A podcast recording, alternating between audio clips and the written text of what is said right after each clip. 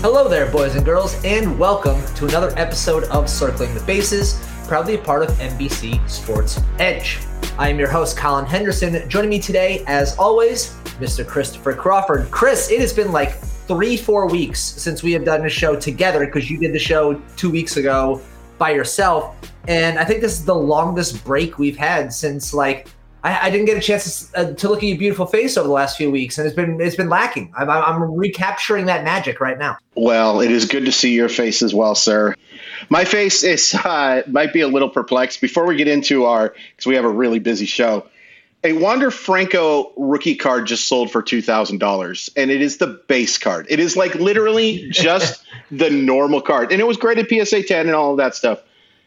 But man, two thousand dollars for a base Wander Franco card. And that news was nice because after hearing there was very little uh, movement in the CB, CBA and the CBT stuff, it was nice to concentrate on something else. And it'll be even better to stare at your face and realize we don't have to talk about any. We don't talk about Bruno and we don't talk about the CBA or CBT on this podcast. Yes, so this is going to be a no CBA flies zone here. This is none of yeah, today. All right, we are staying positive vibes only. Hashtag it. And we are focusing today on the first base position. We are going to deep dive into the first base position, give our top 25 ranks, talk some sleepers, talk some busts, really just kind of a little some draft strategy, really just dive deep into the position. If you did not get a chance to listen to DJ and Drew, they started off our positional preview rankings last week with a catcher with a catcher episode, which was an excellent episode. I highly recommend mm-hmm. you go back and listen for sure. And what we are going to be doing here on the pod, starting this week, as you, as you see this now, we will be moving back to two episodes a week. Chris and I will be hitting you up on Tuesday mornings. DJ and Drew will get you on Friday mornings. DJ and Drew did their catcher position last Friday. They will do second base this upcoming Friday. We will be here next week for shortstops.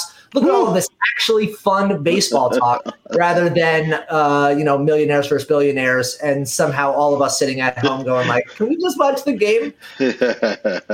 That sounds got, good to me, man. I, am I'm, I'm all for this. So we are positive vibes only as we rock through our uh, our first baseman. So let's just talk about the let's zoom out before we get into our rankings. Let's just talk about the first base position as a whole. So I think obviously it's a very deep position, maybe not as deep as in years past. I do think as I was going through my rankings, I felt myself tearing kind of as I was going. And sure, there was a little less in that like top two tiers than I maybe I was giving myself as I was thinking about them as I was entering these rankings. Mm-hmm. But one thing that is abundant throughout this position, whether you're looking at the spoiler, Vladdy Jr. going number one, or you're talking about you know, guys way deep down this list is that power is a premium here at this position. If there are a couple guys out there, if you want to go the non power routes, but for the most part, first base is a power position, and that's where you're going to look to get a bunch of your home runs and RBIs.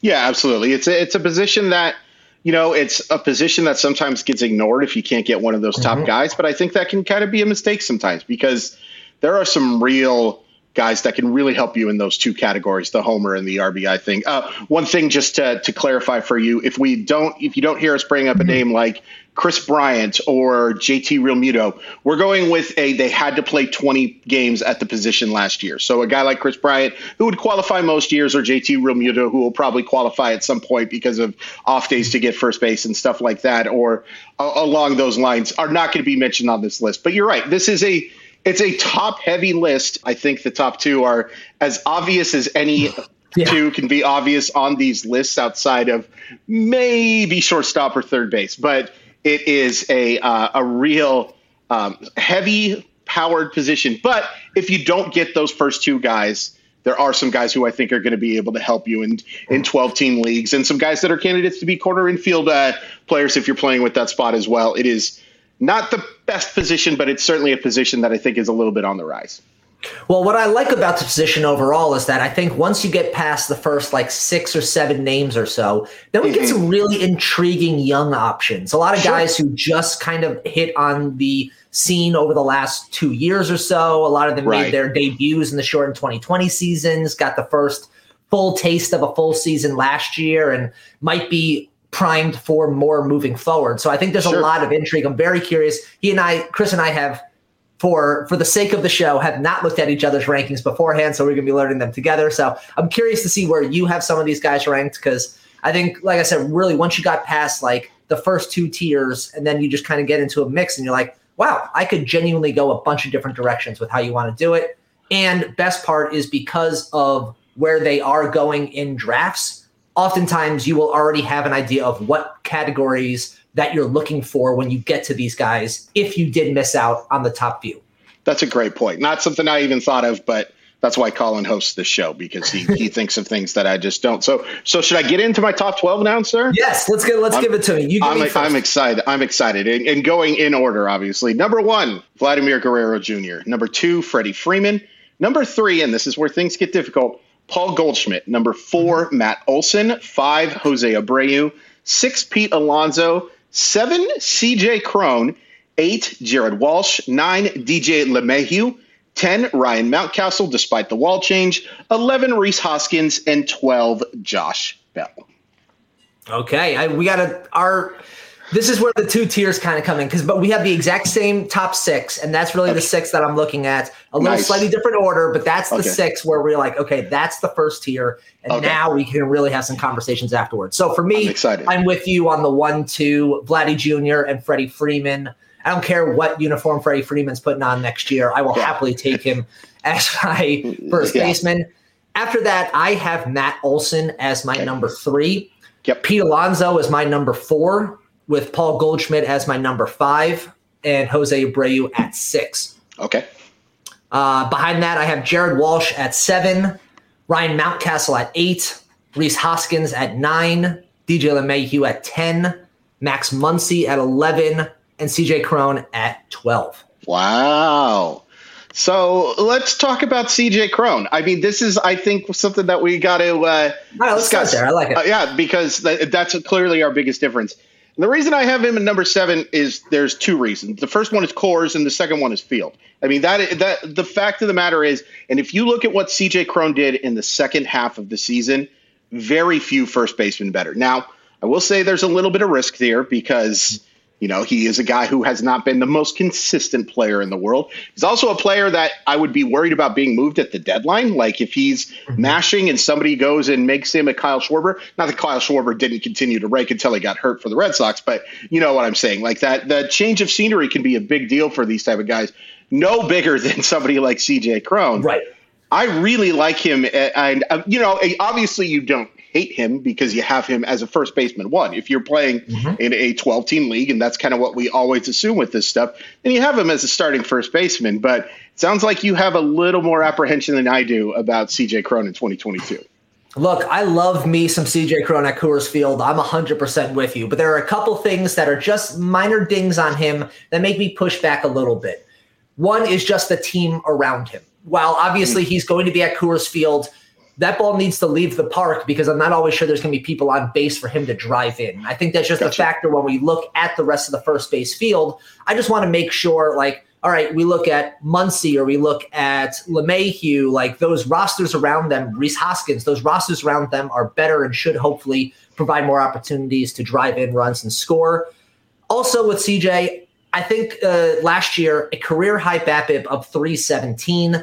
Um, his batting average was 281 last year, also a career high. Now, I, obviously, those two correlate to a certain extent, but right. I would just want. I, I'm just curious to see if in year two of Coors Field does that batting average carry over? Because if CJ Cron is a 280 hitter, well, I think that easily now I could we could have that conversation moving him right up towards your seven spot. But right. if he ends up falling back to like a 250 hitter, which is about what he normally is pre 2021, all right, well now I'm I'm I'm fine with him as my my first base one, but yeah. just a little farther back than a couple other guys who I think can bounce back rather than might regress. Yeah, I, I think that totally makes sense. I will point out he did hit 278 in 2016, so it's not completely unheard of. Mm-hmm. He's a much different player now. Like he is yeah. like much more like because he was doing the the 15 to 20 homer seasons back then. Of course, he was only playing uh, half of the time. Albert Pujols was getting a lot of the time at first base at that time, but I do think he is capable of hitting for that 265, 270 mm-hmm. average, and that's my reason why I have him higher than a few other guys. And it's actually, it kind of leads into Paul Goldschmidt with me. So the reason why I have Goldschmidt number three is I am a person who is batting average risk adverse when I possibly can be. And with all due respect to Matt Olson and all due respect to Pete Alonso, those are guys, because of the way that they play, can hit 190, 200. That is just something that is a possibility, or that 210 range, which you're losing a category for. It's funny Colin and I actually have a uh, for premium subscribers have a column that will be up where we debate Mike Zunino and Omar Narvaez, and I think you can probably tell which one I took based on what I'm talking about here. Because look, it is one fifth of what you're doing is that batting average category, and that is why for me, I don't think Paul Goldschmidt's hitting 310, 320 anymore. Like I don't think that's going to happen, but I feel so much more confident of him helping in the average category and being around, he certainly isn't going to hit as many home runs as Matt Olson. Very few players are if Matt Olson mm-hmm. can stay healthy, especially goodness gracious, if Matt Olson is in New York, will I change my opinion on this? Because that could change an awful lot of things. And I will demand that NBC flies me out to watch those guys take batting practice if that happens. But there is that chance that he hits in that 210, 220 range because of the contact issues. Mm-hmm not that, uh, not that Paul Goldschmidt is this guy who has just got this incredible ability with bat to ball skills where he's not going to strike out. But I do think that's why I have him in my three spot is because I'm just a little bit risk adverse with that batting average category. I found it very interesting trying to rank three, four, five, six between yeah. Olson, Alonso, Goldschmidt, and Abreu. And I it's really Abreu close. six, but like again, I you could tell me one way or the other, and I'd be totally fine with it. Those are the six. I want one of those six on my team, ideally at my first base spot. With Goldschmidt, again, a 295 average last year, uh, OPS of 883. Uh, I mean, just excellent numbers 31 home runs, 100 RBIs, 102 runs, a perfect 12 and 0 in stolen bases, which, by the way, if you're looking down this entire first base list, he might be the only person with even. I mean, I'm not going to call him speedy, but like right. I'm going to say, I'm going to say that he is the only person with legs that move, at least right. from a from the base pass here. So I like um, the way you put 12 that. and 0. That being said, that being said, that was his first time reaching double digit stolen bases since 2017. So right. whether I'm, I don't know if that's a harbinger of things to come or if not, mm-hmm. or just the good circumstances for a couple times this year, but 12 and 0 in stolen bases last year. Uh, Goldschmidt, when you, to your point, even in a bad Goldschmidt year, he's still a 250, 260 hitter. Like that's right. just who he is at this point. If you looked at a bad Matt Olson year or a bad Pete Alonso year, you're absolutely right. We might be talking about someone in the 220s, two teens. And yes, that could absolutely.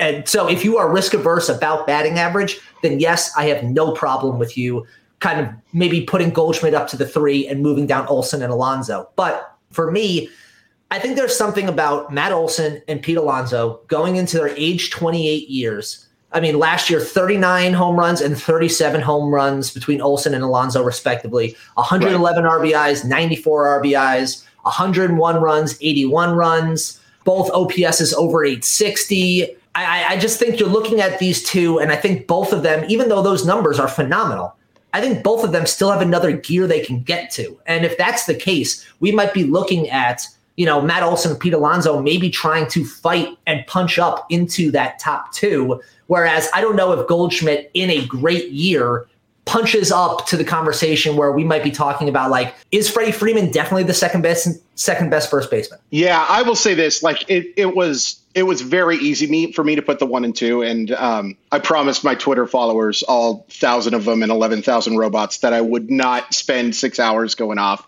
about Vladimir Guerrero Jr., but the the easiest one that you could possibly put. Like it's yeah. it's such a locked in thing. But I think you make a really good point with uh, with Alonso and with uh, Olson in that you know they're entering their primes, and Paul Goldschmidt certainly is not entering his prime. So look, there is much more upside with those guys. And I think it's worth pointing out too that like Alonso got off to kind of a shaky start and then mm-hmm. finished the year 262, yeah. 344, 519. Like like that works, and I think he's going to drive in more runs because I think you're going to see guys like Francisco Lindor and Jeff McNeil, maybe if he's sitting ahead of him. Who knows if Jeff McNeil is actually playing for him?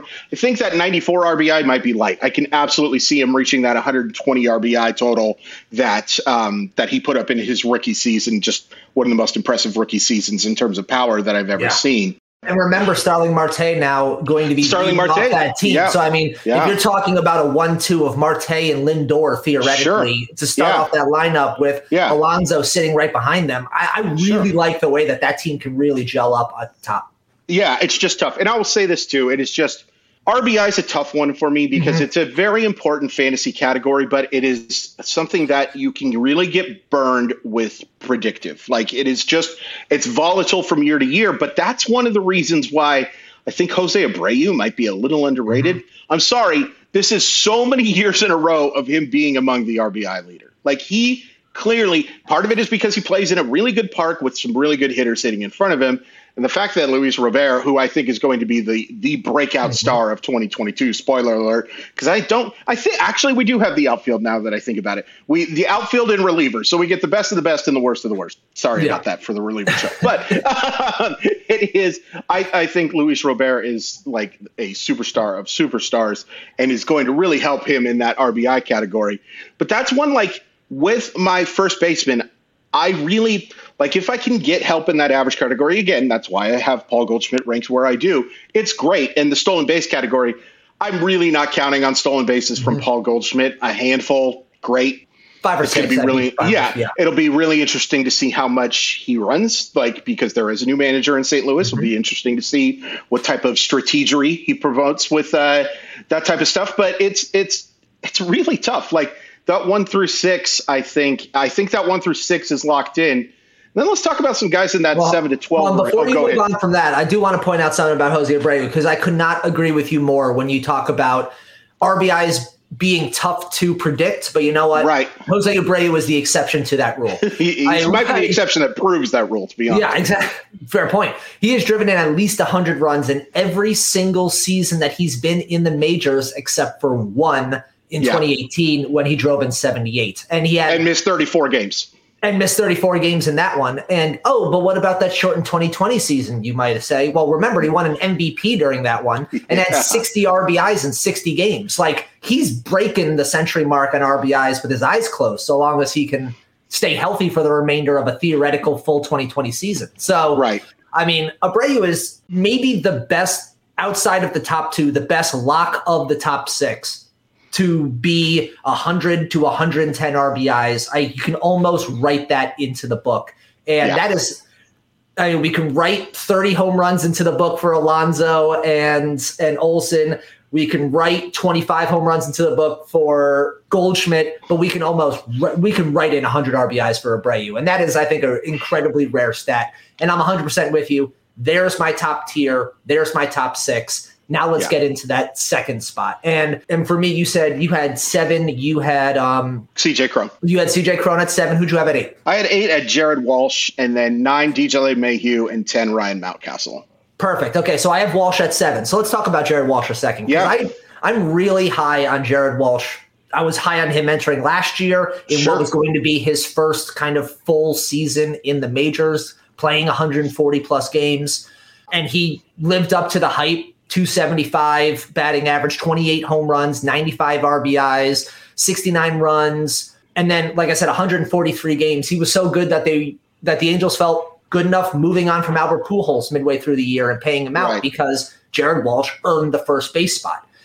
And I mean, we're looking into he's 28 now. He's going to be going into his age 28 season. These are the prime years. He got a full season under his belt with a Angels lineup that theoretically should have Mike Trout, Shohei Ohtani, Anthony Rendon, maybe Jo Adell steps up to the plate here on this spot. Like there's there's the semblance of a pretty decent offense there in LA. And I think Jared Walsh is going to be a main cog of that this year. I would be perfectly content if Jared Walsh was my first baseman. Yeah, my only concern with Jared Walsh is is he going to be able to hit left-handed pitching? Because Sure. if you look at these splits, 333, 405, 589 versus right-handed pitching, which is mm-hmm. elite. That is close Yeah. to what Vladimir Guerrero Jr. Yeah. did for a full season against right-handed pitching. But if you look at against lefties, 170, mm-hmm. 208, 357.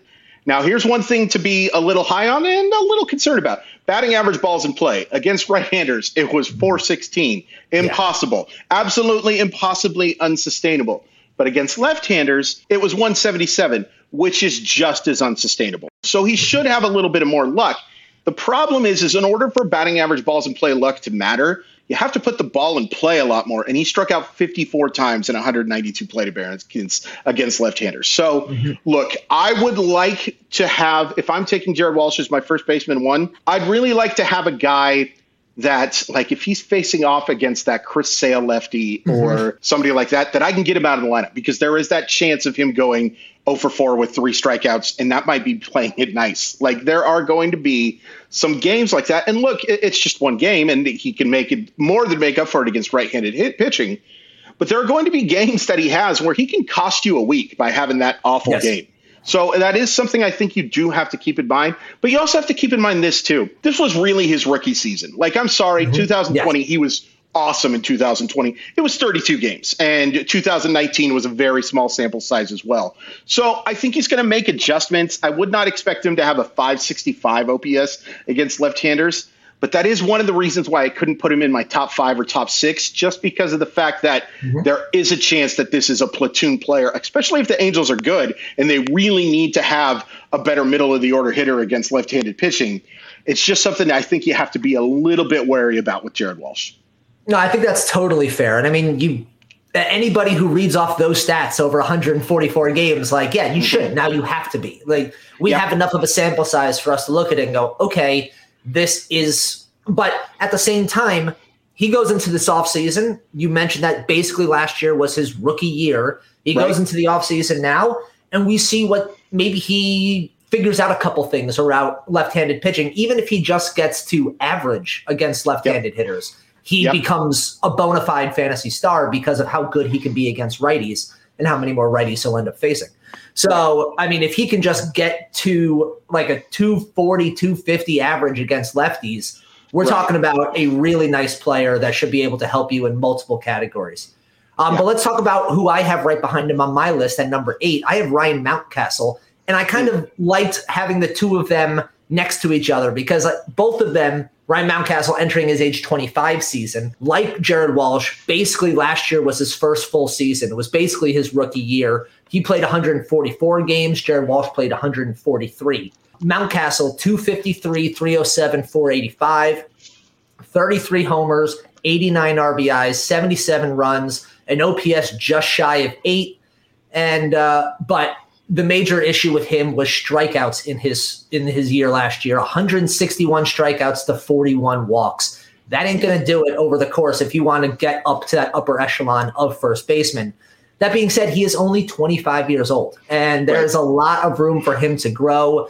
I'm just like Walsh and just like a couple other people we're going to talk about on this list. I'm expecting a step up this year now with a full year under his belt and not a shortened 2020 weird season that that what, what that season was. Right. I'm expecting a, a, a real step forward from Ryan Mountcastle. And as you alluded to earlier, yes, they are changing the dimensions of Camden Yards, which is absolutely a note because that is a hitter's haven. And if you're going to make it less of a hitter's haven, we have to adjust accordingly. But I still think 33 home runs last year from Mountcastle. I think he can be a guy who can consistently hit 30 home runs a year, even with them moving back, even with them fiddling with the fences out there in Baltimore. So I'm, I'm perfectly fine with Mountcastle inside my top 10.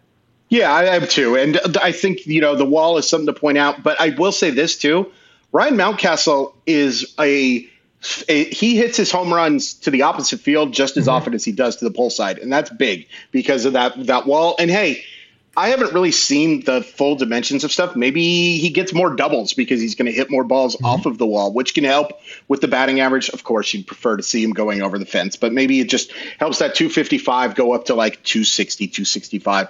And I think that's going to be your peak because this guy's approach to the plate sucks. And I yeah. love you, Ryan Mountcastle. You're a really good player, but your approach is just awful. This is a guy, his chase rate was in the bottom 3%. I'm actually surprised it was that high because watching him, he swings at everything. And he's yep. uh, the aggressiveness is great because when he makes contact, boy, oh boy, does he make contact? I was actually surprised that his hard hit percentage was only in the 41st, which yeah, me tells me that, that. Tell, tells me that that's the number may be a little bit off because barrel percentage 79th percent, expected slugging 70th percentile. I, I think he's going to provide really solid numbers. I will just say this: if you are playing in a points league, I think you got to move Ryan Mountcastle down a few spots mm-hmm. because. Mm-hmm he's just not going to draw the walks. I'm barring something where he becomes such a feared hitter that he's going to have there's going to be no choice but to add something like 20 to 30 walks to his profile. But even adding 20 to 30 walks to his profile, you're still talking about a guy who's getting on base at like the 310, 320 mark. And that's mm-hmm. just not ideal for your first baseman. But Ball jumps off dude's bat. He uses the whole field.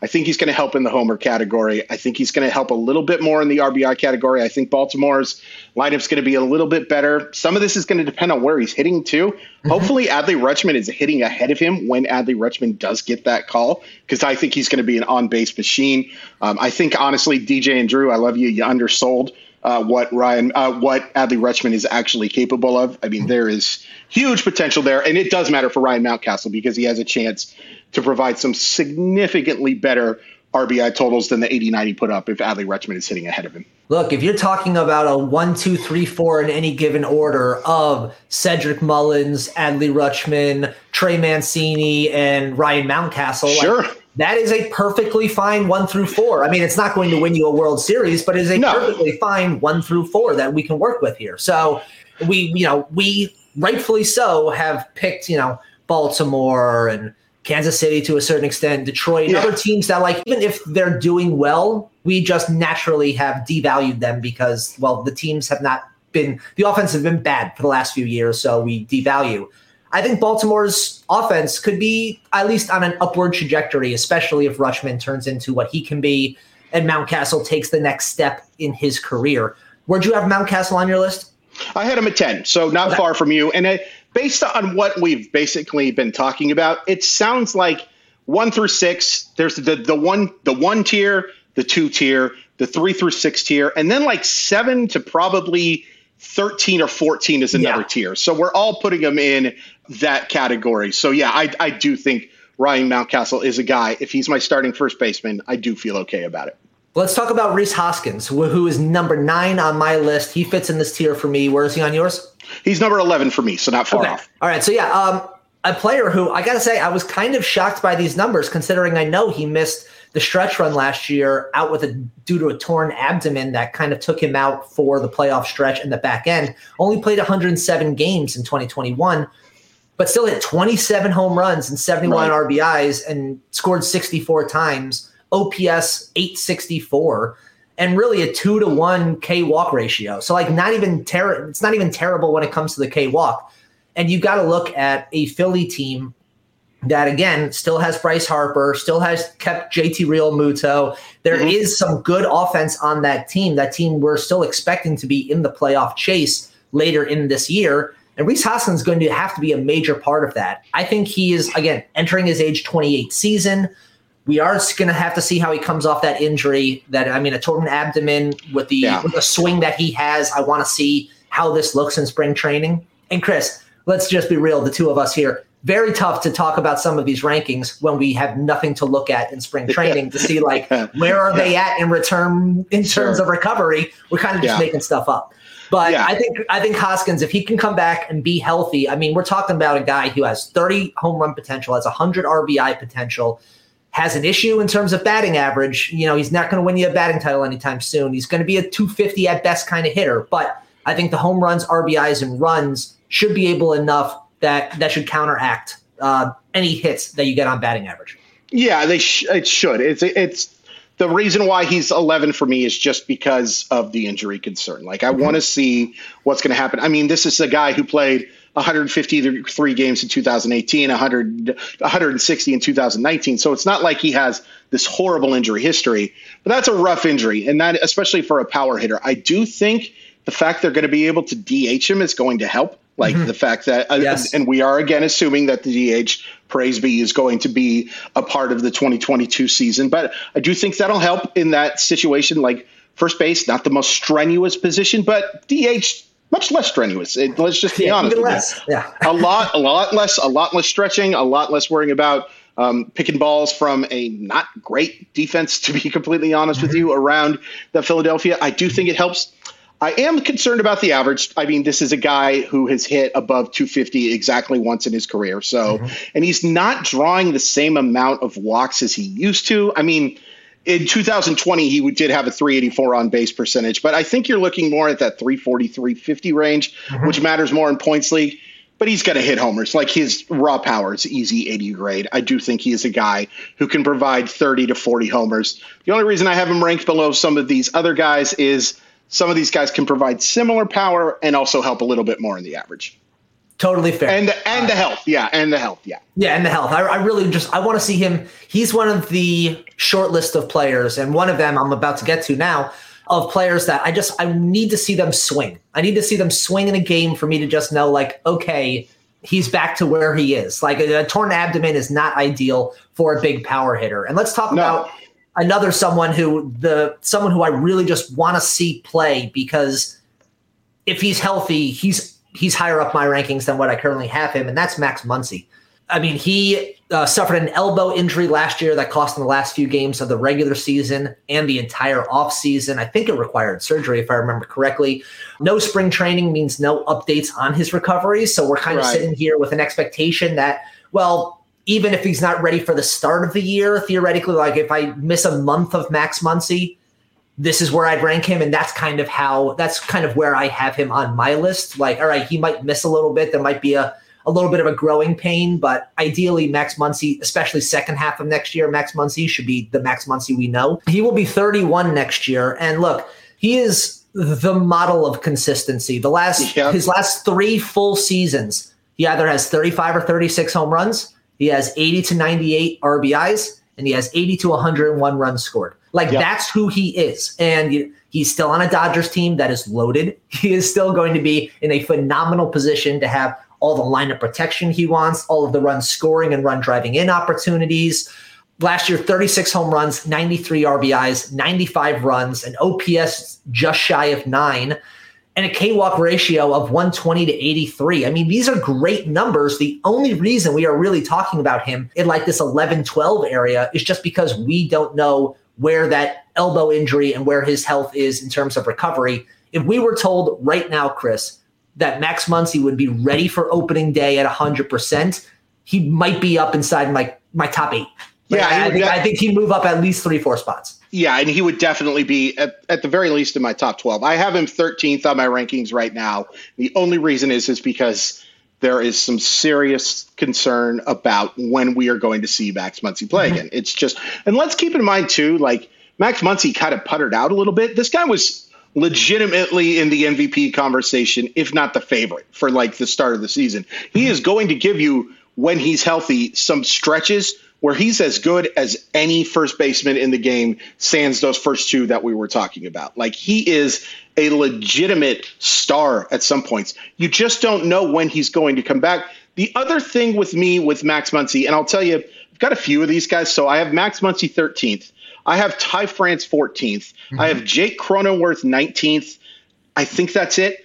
These are all guys that can play other positions and I move them down my first base rankings a little bit just because of the fact that they can't. Like, look, it's nice to have somebody who can provide some run scoring ability, but ideally, if I'm being honest with you, if I can have Ty France be my starting second baseman, I'd rather have him there. Mm-hmm. If Max Muncy is eligible to play second base at some point, which he should be. I mean, it's it's going to depend on what the Dodgers do, it, it, and the, the, injury will play effect there. I'd much rather have him as my second baseman. Jake mm-hmm. Cronenworth, it's not close. I'd rather have him as my second baseman or third baseman. If he ends up my starting first baseman or corner infielder, so be it. But these are the type of guys that I think you have to move down a little bit because I'd much rather fill my power spots then go with these guys like Ty France, really good offensive player. Mm-hmm. Don't know if he's going to provide that 30 homer, 100 RBIs that I've been looking for for my first baseman one. Same thing for Max Muncy. I think he can do that, but the health concern, and again, better at second base if he's somehow eligible in your league. And Jake Cronenworth is the perfect example of that. Like, it's nice that he's eligible at first base, and if you have injuries, and Lord knows we will have injuries whenever this season starts, a nice thing to be able to move him over into that first base position.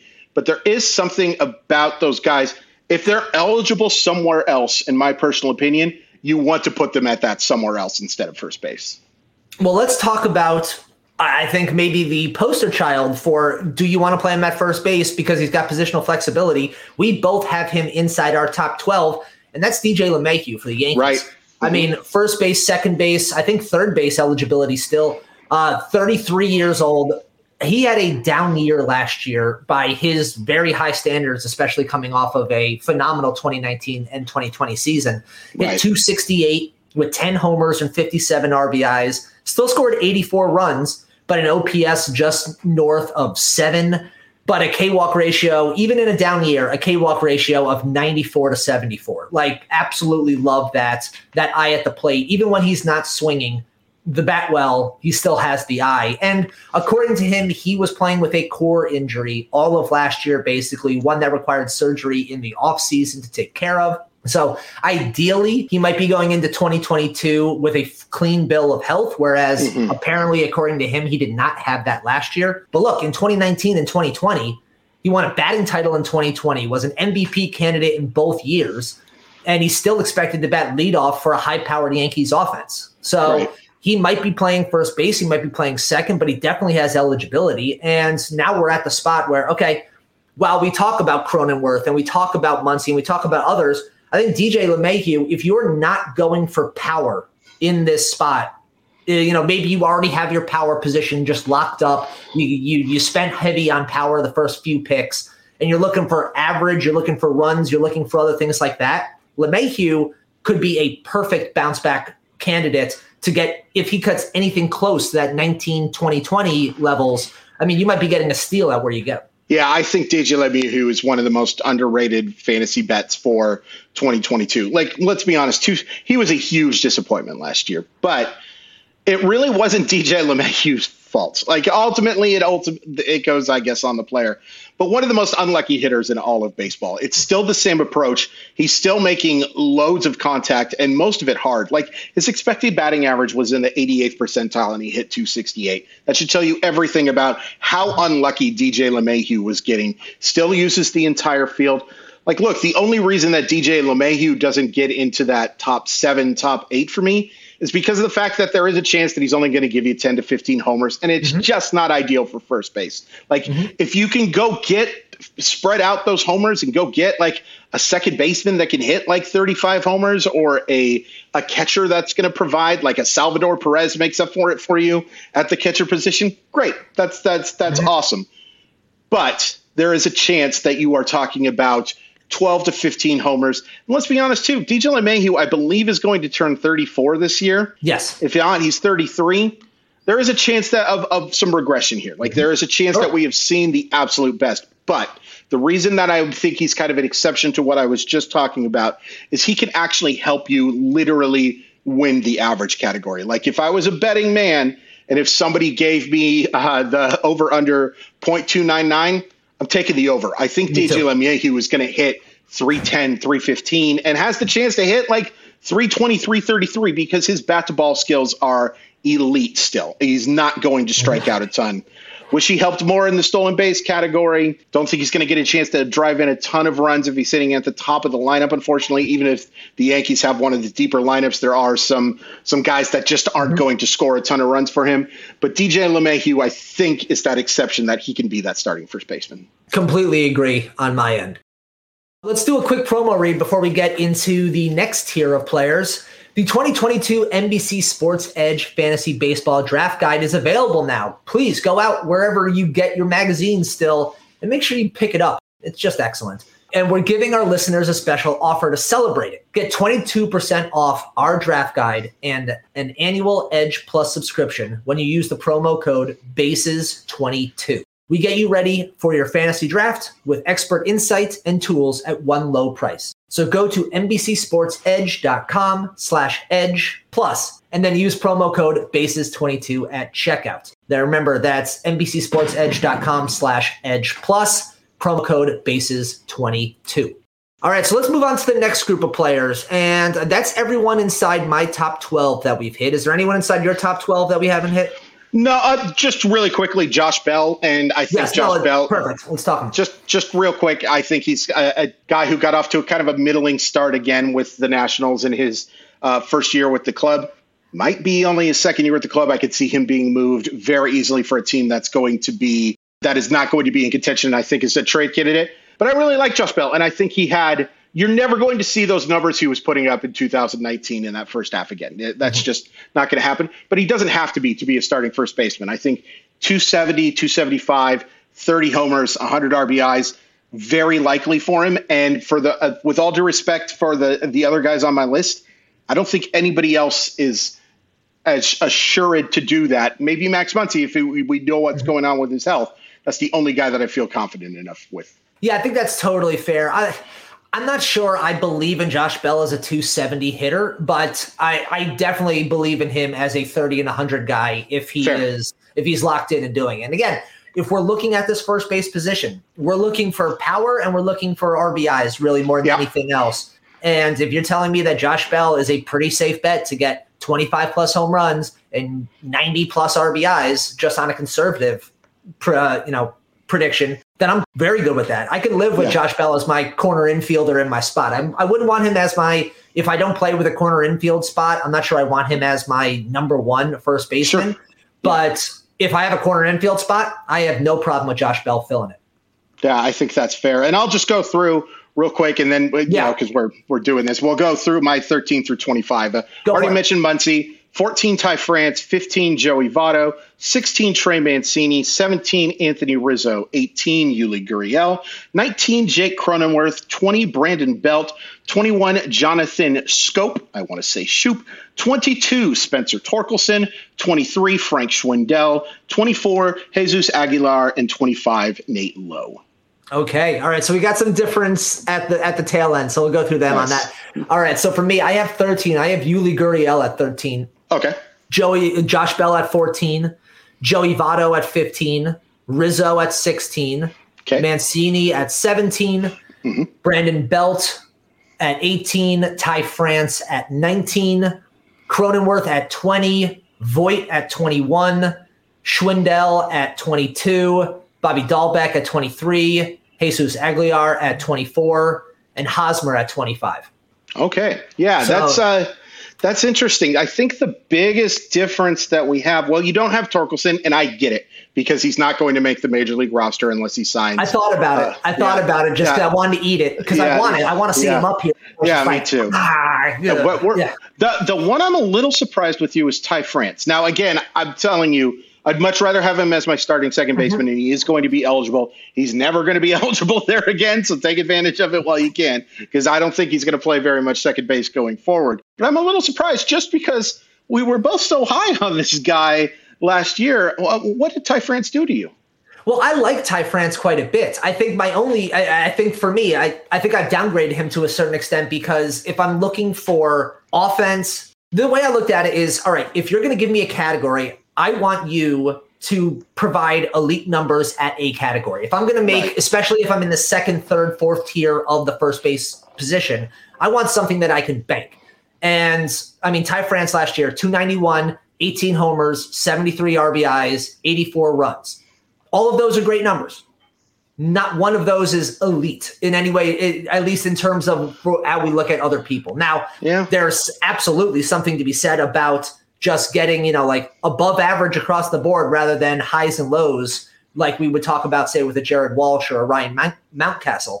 But when we talk about Ty France, I love where that offense is going overall. I like him quite a bit, but I just don't know if I fully believe in him enough to say he's going to be a 290, he's going to be an 18 to 25, and he's going to be, you know, a 70 to 90 RBI kind of guy. I don't know if I can bank on that, and if because of that, I think I'd rather have him. I, I have him down my list a little bit more.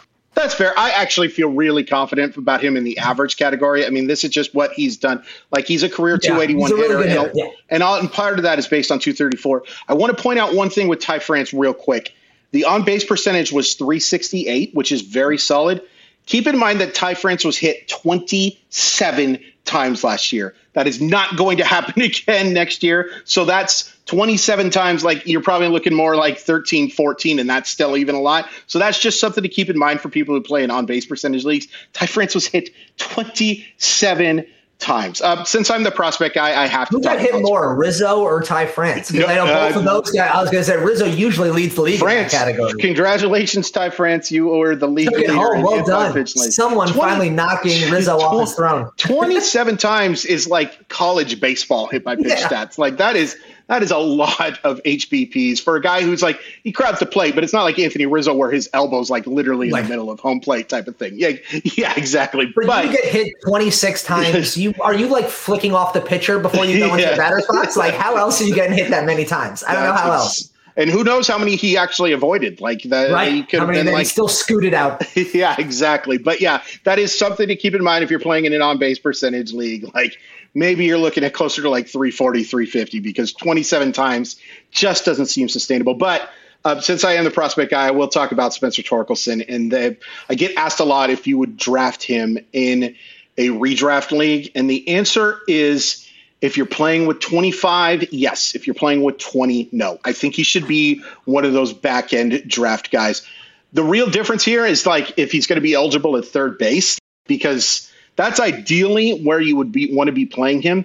Mm-hmm. But if and when he gets that call up, he has immense offensive potential, a chance to hit for average, a chance to, a chance to drive in runs, light tower power, like just mm-hmm. supreme power. I think that's that he is worth a draft spot, but there are certainly guys like I'm I'm putting Jake Cronenworth in at my corner infield above him. I am putting mm-hmm. Yuli Gurriel at him. And Yuli Gurriel's kind of an interesting one too, because I do think there is going to be he's the one I'm most concerned about because of age. Like this mm-hmm. is not a, a spring chicken anywhere. Yes, yeah, 37. 37. Just some and this was last year he was like 2020 uh, a lot of people thought he was done to be completely honest with you. And then 2021 had a very nice season. That's that's but again i'm putting those guys in over spencer torkelson especially the fact that we're probably even if we get an on-time start to the season you're still probably not seeing him until late april early may at earliest. So he's a bench hold for me but it's a barely bench hold. Like there will be better options than Spencer Torkelson for 2021. Wouldn't shock me at all if he's a top 10 option next year for 2022. The offensive potential is that good. Look, if you're going to throw lottery tickets in rounds 20 to 25, pretty good guy to throw a lottery ticket on because yeah. the only thing you have to do is just sit and hold because that's yeah. the issue. Now, granted, we say this like the same way we spoke about Jarred Kelenic last year, and that didn't work out the same way that we were like, oh, just grab him, hold him. As soon as he comes up, he'll crush, yeah. and then he yeah. gets sent back down. So we know that as we as we say this, we're talking from a overall career trajectory and less of an immediate impact. Right. We've been Baseball spoiled is hard. of late. Yeah, we've yes. been spoiled of late by how good some of these young players have been. Yeah. But I mean, we just we did a um, we did a dynasty draft um, with a bunch of NBC Sports Edge people the other uh, about a week or two ago, and yeah, I, I Torkelson was like my fifth round pick. Like I was, yeah. I wanted him. I, I, fully believe in him. But let's Absolutely. talk about let's talk about Gurriel for a second because for me, I had I hesitated to do it, but I just I, I've always really liked him, and I have him at 13 on my list, and I look at him on mine in the way that we and let's talk about kind of draft strategy here.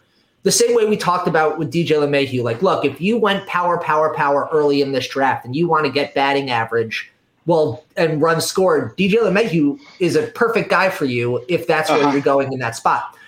Similarly, many rounds later, an emphasis almost 75 to 100 picks later, Yuli yeah. Gurriel is going. And you know what? If you need batting average, the dude hits. The dude yeah. gets on base. He does not strike out. His K walk ratio last year, 68 to 59. He struck out 68 times. This is a, this is a league where everyone's a three true outcome kind of guy, and Yuli Gurriel is just is, is not striking out. No. Uh, an 845 OPS and still 81 RBIs and 83 runs. So, look, is he ever going to be a home run guy for you? No.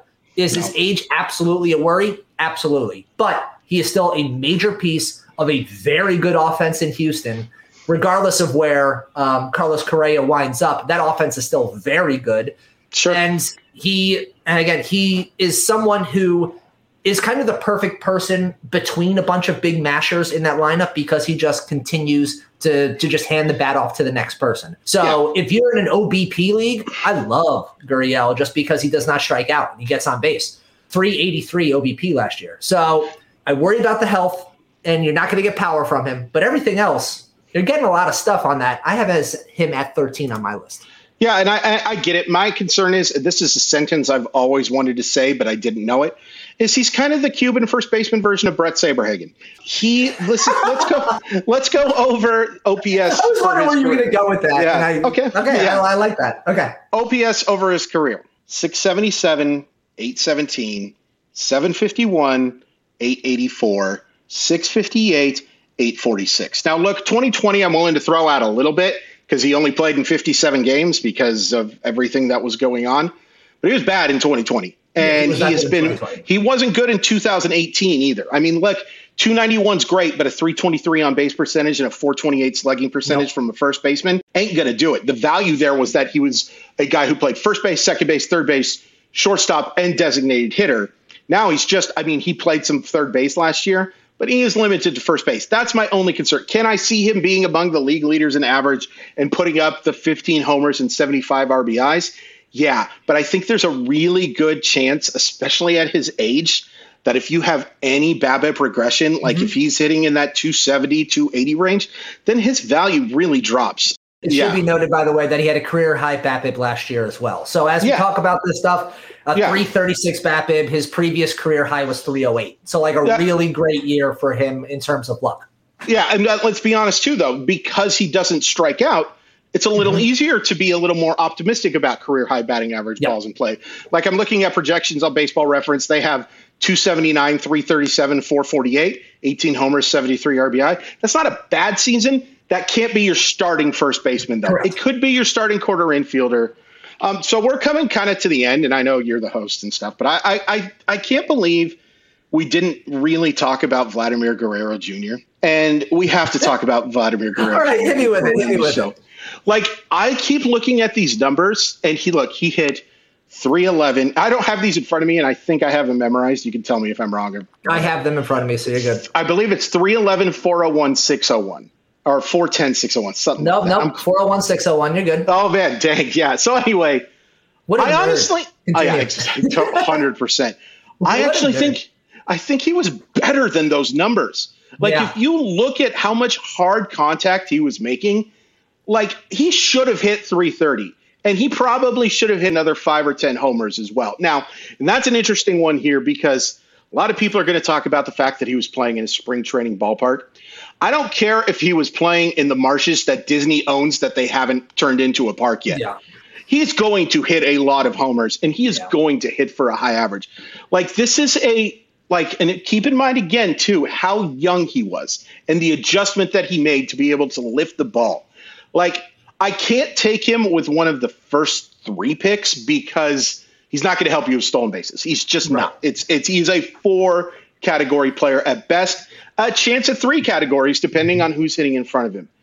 But goodness gracious, man, like this is a a super duper duper star, like the type of guy who can literally win you fantasy leagues. And I hope, I hope people aren't looking at the the the numbers like that they dropped in the second half from batting average that was just because it's really hard to hit 350 or 340 for the entire year. Had almost nothing to do with the park. Is I think people are drinking a little bit of the haterade because they they are, were extremely wrong about Vladimir Guerrero Jr. coming into 2022 or excuse me, going into 2021.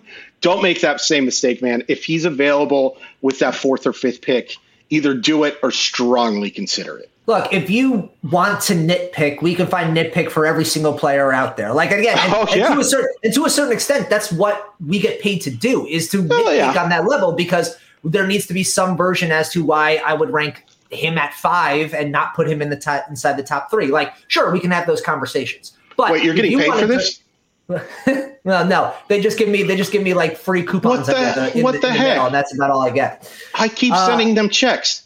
You keep so you keep sending them checks. Yeah, I, am telling you, you're doing that wrong. I, I'm almost sure of it. Okay. But look, if other people out there want to sip the haterade on Vlad Guerrero Jr., drink away. Be my drink guest, man. Because you know what? I will gobble all of the shares on my team. Bank, he's 22 years old. People like it. Yeah, he's going to get better. Like I like this isn't the tops. Like he's going to get better. So yeah, give me all of it.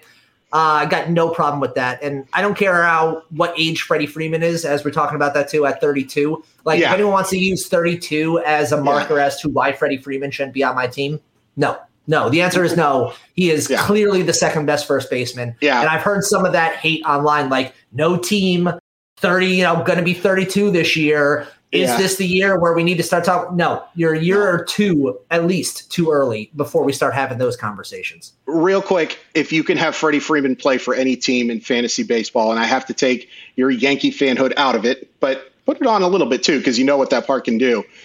What team would you want Freddie Freeman to play for in 2022?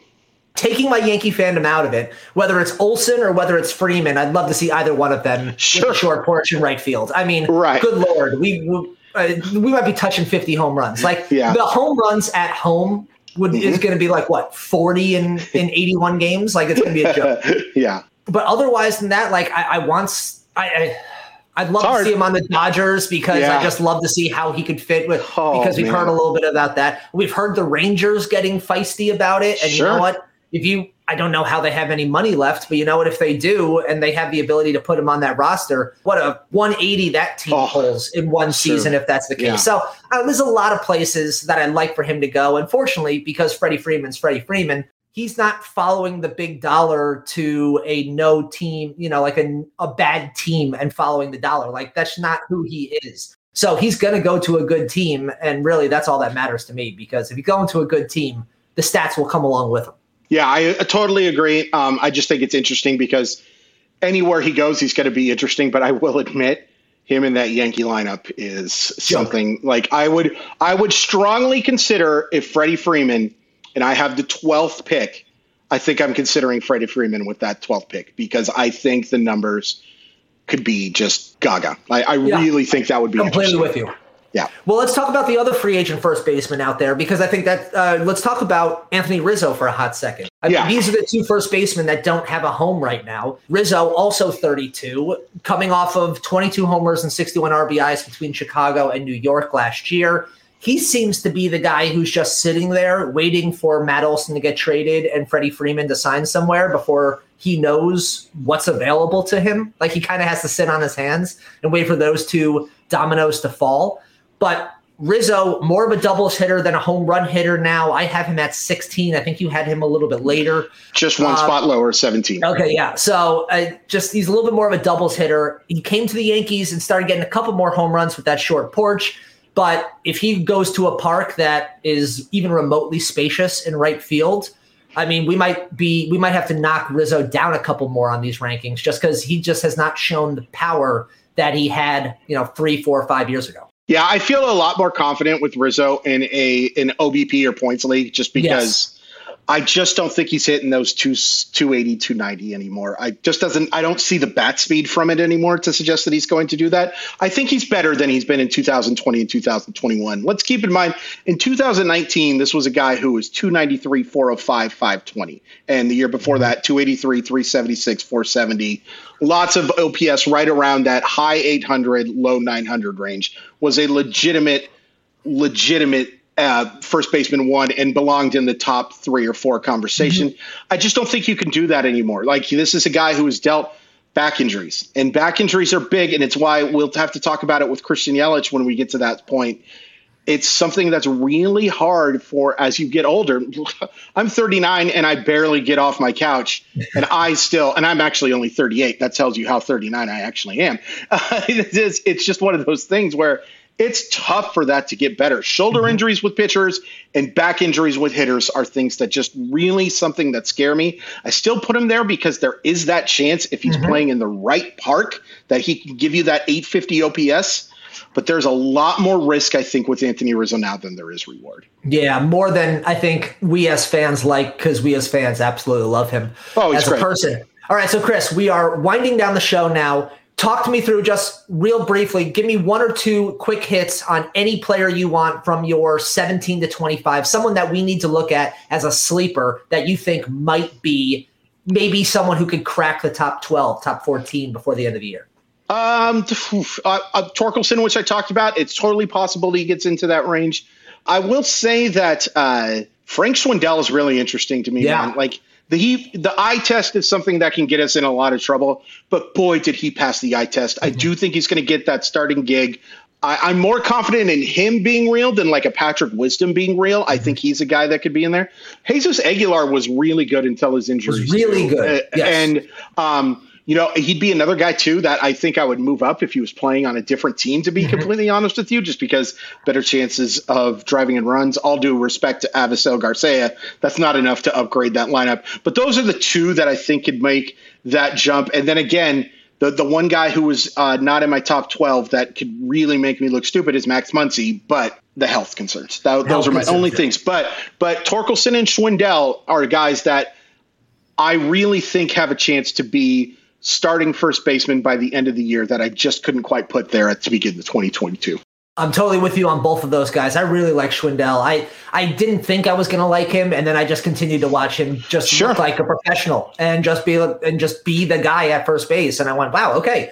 Cubs, I kind of understand you a little bit more for maybe looking to see Rizzo out the door because I think Absolutely. Schwindel has done everything in his power to replace him.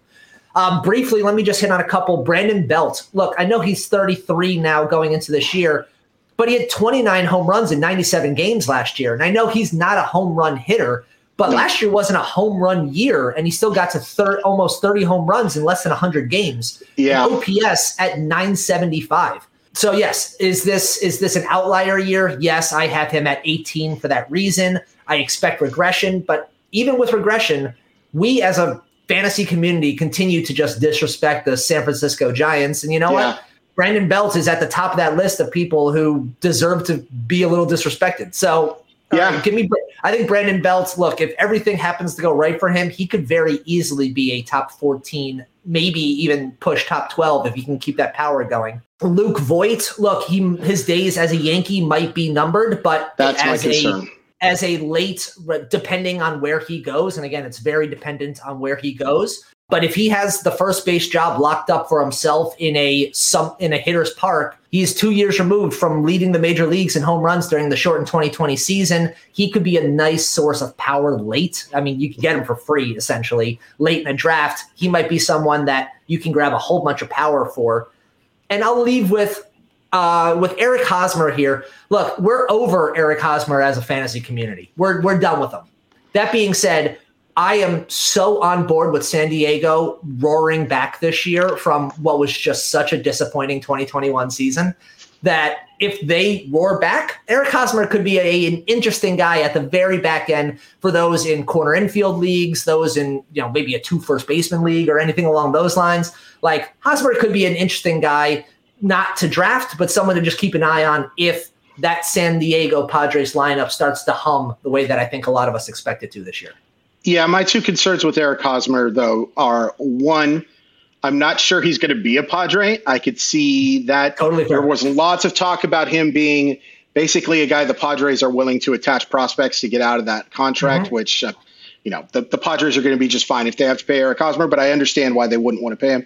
The other concern with me with Eric Hosmer is he's just not very good. Yeah, uh, we've been waiting for we've been waiting for him to be good, and that's why I said yeah. we as a fantasy community are done. yeah, it's but that's the reason why he barely touch, touches the top 25 for me. He doesn't even touch your 25. No. But just as someone who is out there, as we continue to look like, dude has some power in that bat, not much, but he's going to be in a really good lineup in a really good situation. If he ends up being a Padre, he might have some deep league consideration. Maybe that's that's Maybe. as nice as I can be. Fair enough. Maybe. Fair yeah. enough. but that just about does it for us here on Circling the Bases. So if you like what you're hearing, please be sure you have subscribed to this podcast wherever you listen to your podcast. And if you listen on Apple Podcasts, please be sure to rate and review us. I think you can do that now on Spotify too. So rate and review there as well. You can follow me on Twitter at Call Don't Lie, and you can follow Chris at Crawford underscore MILB. Be sure to tune back in later this week as DJ and Drew deep dive into the second base position and give their top 25 ranks, so make sure you don't miss it. So until then, stay safe out there, and as always, thanks for the listen. Dom Smith, you weren't eligible, or else you'd be in my top. You probably wouldn't be ranked. I was going to say, he, does he make? yeah, sorry, Dom.